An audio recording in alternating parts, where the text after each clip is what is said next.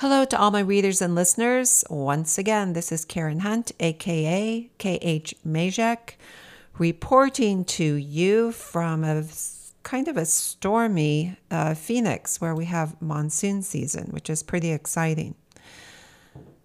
So in my sto- in my Substack storehouse, I have 211 drafts of essays I've been working on, and this one has been at the top of the list for a while.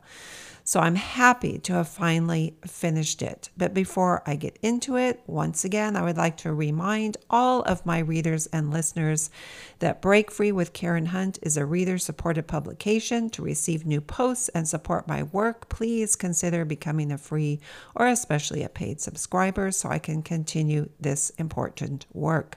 One time or recurring donations can also be made at Ko-fi, and there are links at the top of this essay. This is called Arctic Wars, World War III's newest battlefield.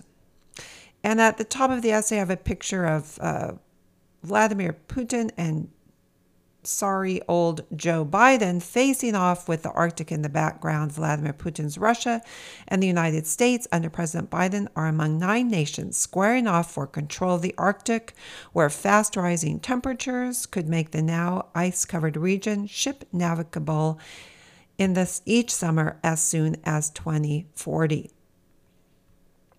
And I have a quote from Canadian historian and diplomat Hugh Keenleyside from 1949 what the Aegean Sea was to classical antiquity, what the Mediterranean was to the Roman world, what the Atlantic Ocean was to the expanding of Europe of Renaissance days, the Arctic Ocean is becoming to the world of aircraft and atomic power. In May of 2022, President Vladimir Putin warned that Russia was will knock out the teeth of any foreign adversary that challenges its sovereignty over any territory it claims. He might not have mentioned the Arctic specifically, but it's no secret Russia ha- is amassing a formidable array of military weapons in the region including the Poseidon 2M39, a stealth nuclear powered torpedo dubbed the super weapon. According to World Crunch, since 2014, Russia has built at least 475 military facilities along its northern border and has started to actively develop the port of Severomorsk in the Barents Sea above the Arctic Circle, the main base of the country's north, northern fleet, and the port of Vlad Vladivostok. Russia has also tested special, specialized hypersonic cruise missiles, and nuclear powered underwater drones in the Arctic. The country's northern fleet, which consists of nuclear submarines, battleships, landing craft, icebreakers, and support ships, has been significantly strengthened over the past decade and has become the leading power in the north, according to NATO's 2017 Arctic strategy. Russian activity has sparked an arms race among other Arctic states. Both Canada and Norway have recently begun to rearm and conduct more frequent military exercises in the region. Recently, Russia's defense minister Sergei Shoigu visited the Arctic nuclear testing facility at Novaya Zemlya. The central training ground was the site of more than 130 nuclear weapons tests from 1954 until 1990.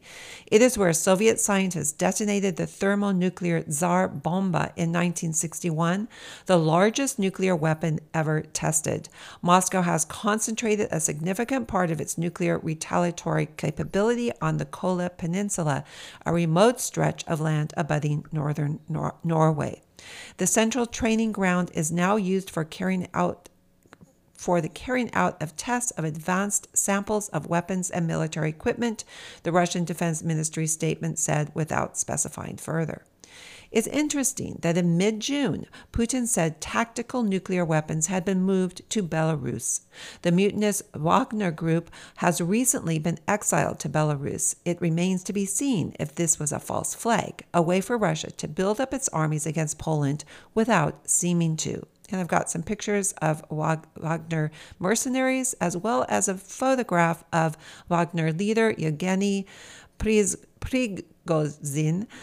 who has always been considered a close ally of Putin. Since Russia's invasion of Ukraine, tensions have escalated rapidly over nuclear threats. In February 2023, Putin suspended Russia's participation in the new START treaty, which puts limits on Moscow's and Washington's nuclear arsenals. The US and NATO had called for the right to inspect Russia's nuclear facilities, a request that Putin described as a theater of the absurd. They want to inflict a strategic defeat on us and try to get to our nuclear facilities at the same time, he said said. In 2022, the White House vowed to enhance U.S. military presence in the Arctic, increasing exercises with partner countries to deter aggression in the Arctic, especially from Russia. In that same year, roughly, roughly 30,000 NATO soldiers descended on an area above the Arctic Circle to carry out the biannual exercise Cold Response, where Allied forces conduct multinational joint exercises with a high intensity combat scenario in demanding winter conditions. The Finnmark region of Norway and adjacent Russian territory have become one of the most likely battlegrounds for the first use of nuclear weapons in any future NATO Russian conflict. This is because much of Moscow's nuclear retaliatory capability is concentrated on the Kola Peninsula, which abuts northern Norway. According to According to Rebecca Koffler, an intelligence analyst and author of Putin's playbook, eh, eh, an author of Putin's Playbook, Russia's Secret Plan to Defeat America, the distance between Russia and NATO countries in the Arctic has been reduced by about 100 miles. And everyone is posturing for dominance.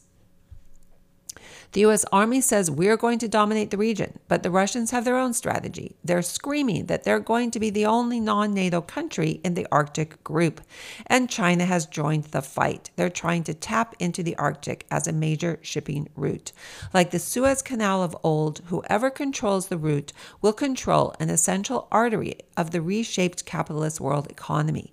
And like the Suez, the great power scramble is turning into a growing military presence that threatens future conflict conflict, while claiming while claiming vowing to reduce while claiming to vow, while, while claiming sorry while claiming to reduce greenhouse emissions.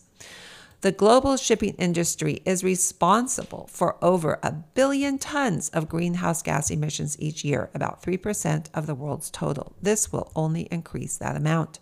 The Arctic, 3 million square miles of eternal frost, is at last revealing its treasures to a greedy world. President Biden warned that the climate change could generate potential conflict in terms of dominating the Arctic. Indeed, climate change has become the convenient excuse for everything from plagues to wars. Whether or not you believe climate change is the fault of man's greenhouse emissions or a naturally occurring phenomenon, the fact is that Arctic ice is melting. Figures from the U.S. Space Agency NASA suggest the loss of the minimum Arctic sea ice extent is in the region of 13.1% per decade, based on a 1981 to, to 2010 average. We hear repeatedly how bad this is for the environment and how countries must come together to protect the delicately balanced Arctic ecosystem. What we never hear is how the last thing the powerful elites who control those countries really want to stop, the, the, the last thing the powerful elites who control those countries really want to do is to stop the ice from melting.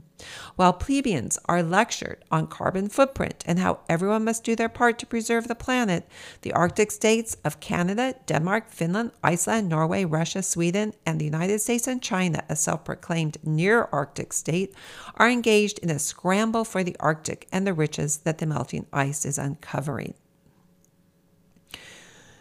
Russia has always considered this vast frozen land to be its domain, and nations had an understanding that conflict there was off limits.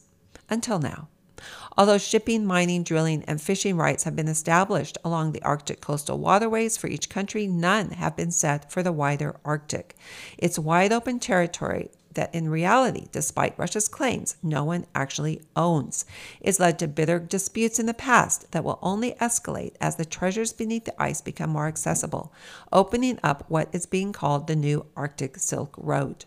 According to the U.S. Geological Survey, the Arctic is estimated to harbor over 90 billion barrels of oil reserves, 30% of the world's untapped natural gas, and around $1 trillion worth of rare earth ma- minerals, ranging from gold and silver to beryl- beryllium, cadmium, and lithium, all in great demand due to the explosive growth of personal electronics and electric battery cars. Thawing ice has also opened trans-Arctic shipping routes, including the Northern Sea Route, the Northern Passage. The Northern Sea Route, for example, decreases transit time from Europe to Asia by nearly 40%. Russia and China, the two great power rivals of the U.S., are quickly moving to positions of advantage in the Arctic to exploit growing economic and security opportunities. Today is a pivotal moment that is going to reshape the energy market and the supply chain, said Rebecca Koffler, an intelligent an intelligence analyst and author of Putin's Playbook Russia's Secret Plan to Defeat America. The Arctic is going to be the future battlefield for economic dominance and possession of natural resources. The United States cannot stand to see Russia gaining the advantage in the Arctic. More than anything else, the war in Ukraine has been a way to break Russia and seize the upper hand in the Arctic. But that is something 99% of Americans will never read about in their news feeds, nor are the complex issues surrounding it something they are interested in exploring, since it takes longer than a couple of minutes to do so. You can see from the map below how Russia's coastline dominates the Arctic. This alone should prove its rights, but now those rights must be tested in harsh ways that threaten to unleash a nuclear war. And I have a picture there of the Arctic region, and you can see the coastlines of Russia compared to that of the United States and Canada and Denmark. Russia's coastline, or Denmark's uh, association with Greenland, I should say. Russia's coastline accounts for 53% of Arctic Ocean coastline, and the country's population in the region totals roughly 2 million, 2 million people. The Arctic is a vital source of economic stability for Russia. The Arctic accounts for more than 20% of its gross domestic product, along with approximately 75% of its oil and 95% of its natural gas reserves. The battle to dominate nuclear power will start and end in the Arctic. Nuclear power needs uranium, and Russia's Kazakhstan produces almost half of the world's raw uranium, while the U.S. produces a mere 8%. Not only that, but Russia excels in refining uranium, with almost 40% of the total uranium conversion infrastructure in the world coming from Russia. The same goes for uranium enrichment, for which Russia is responsible for 46% of the world's total. That's equal to all of OPEC to put together in terms of market share and power, said Paul Dabbar, a visiting fellow at the Center on Global Energy Policy at Columbia University, referring to the oil dominance of the Organization of the Petroleum Exporting Countries.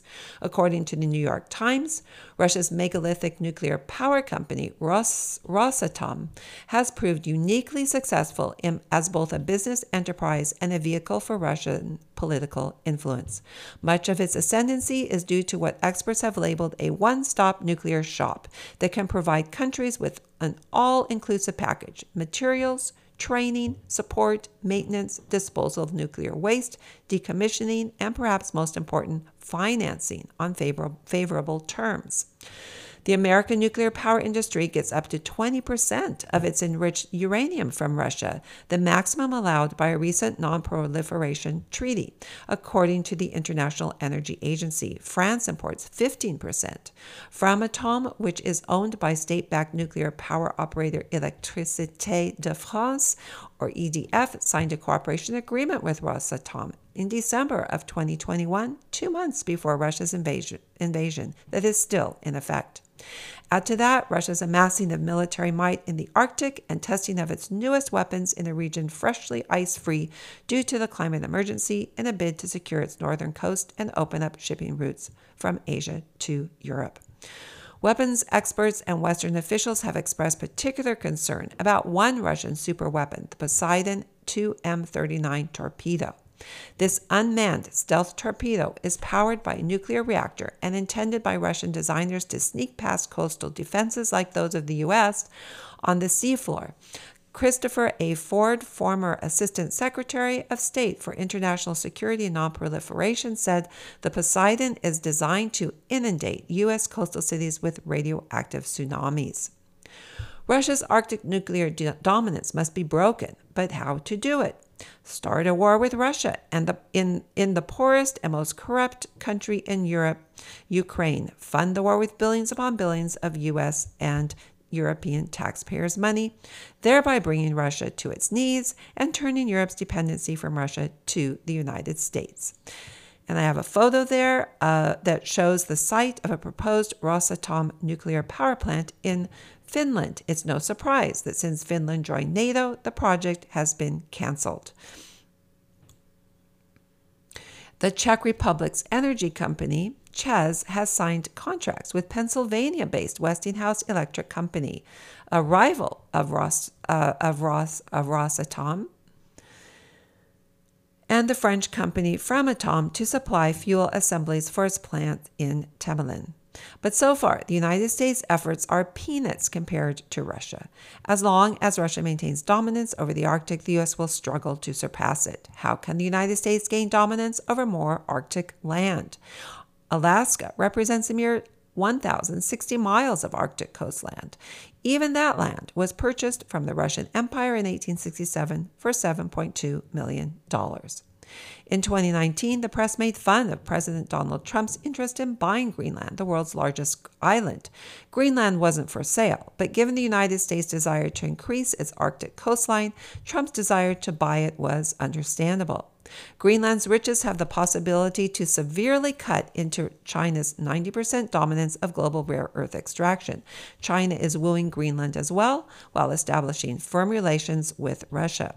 While the press convince, convinces the public that governments care about cutting greenhouse emissions, mining companies have been pushing for rights to exploit rare earth deposits in Greenland, which is estimated to hold one quarter of the world's rare earth deposits that are essential for everything from technological devices to electronic vehicles to military weapons to wind turbines.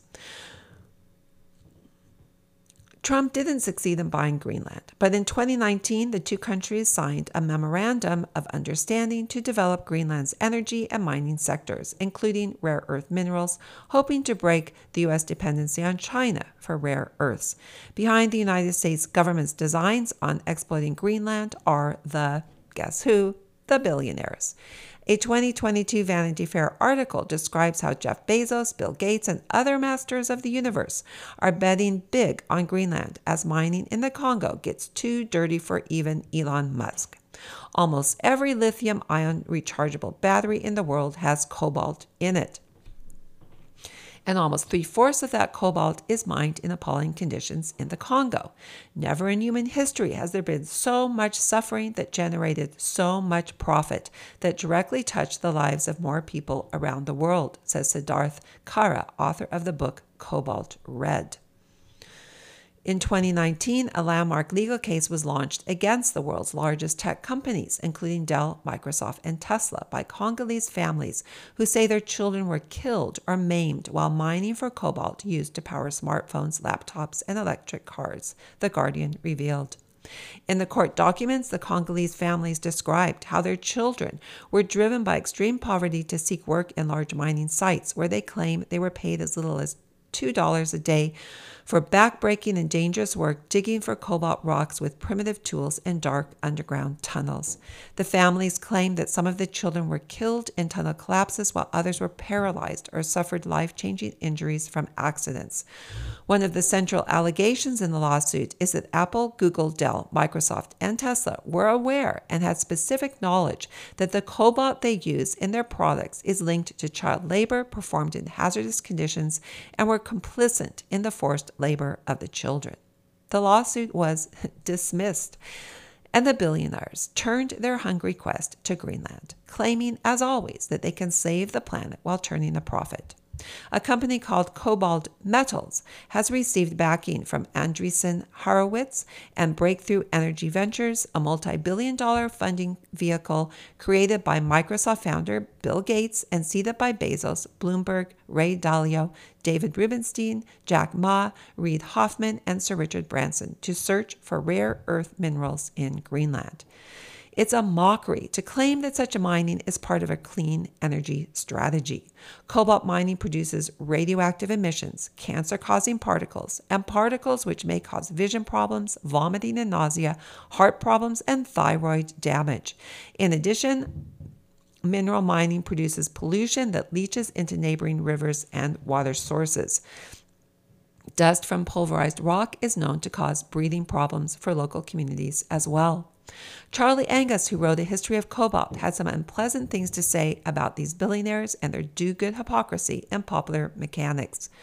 The image of the billionaires Gates, Bezos, and Bloomberg digging out the fragile and disappearing ice shields of the planet in order to gain more wealth is a perfect symbol of, for our dystopian times. Cobalt may play a role in the transition to a clean energy economy, but the exploitation of these resources have had serious environmental and human rights impacts. The name of their company literally means demon metals. I wonder if they are aware of the dark and troubling mythologies associated with the metal and the cobalt demons. The word cobalt comes from the German word, word kobold, meaning goblin. These folklore, folklore figures live in the rocks deep underground and serve a dual purpose for miners, both warning them, like Tommyknockers in the UK and the US, and causing dangerous mischief. But nothing, not even the specter of demons nor the threat of nuclear war, can deter these greedy billionaires and their sidekicks, the leaders of the world's most powerful nations, from fighting over dominance of the Arctic. And guess what? On August 14th, it was reported that United States world-spanning military that the that the United States world-spanning military emits more greenhouse gases each year than most countries, and that lawmakers want to make it harder to determine the ecological impact of weapons manufacturers. The defense policy bills that passed the House and Senate last month each include provisions that would block public reporting on greenhouse gas emissions by military contractors, according to a new open lettered letter from more than two dozen activist groups and research organizations. Once again, while the propaganda arm of the United States and the MSM assures citizens that the government's first concern is climate change, the National Defense Authorization Act expands funding for the most polluting sector of our government yet again, and with Biden seeking 24 billion more in funding for the war in Ukraine. As I write this, just 18 minutes ago, an article came up. Belarus Belarus's Lukashenko threatens use of nuclear weapons if faced with aggression. Belarus will respond to aggression with nu- nuclear weapons, President Alexander Lukashenko warned in an interview with state run media as its NATO neighbors have deployed thousands of troops to their shared border amid growing tensions. As I mentioned earlier, Moscow transferred nuclear weapons from the Arctic to Belarus.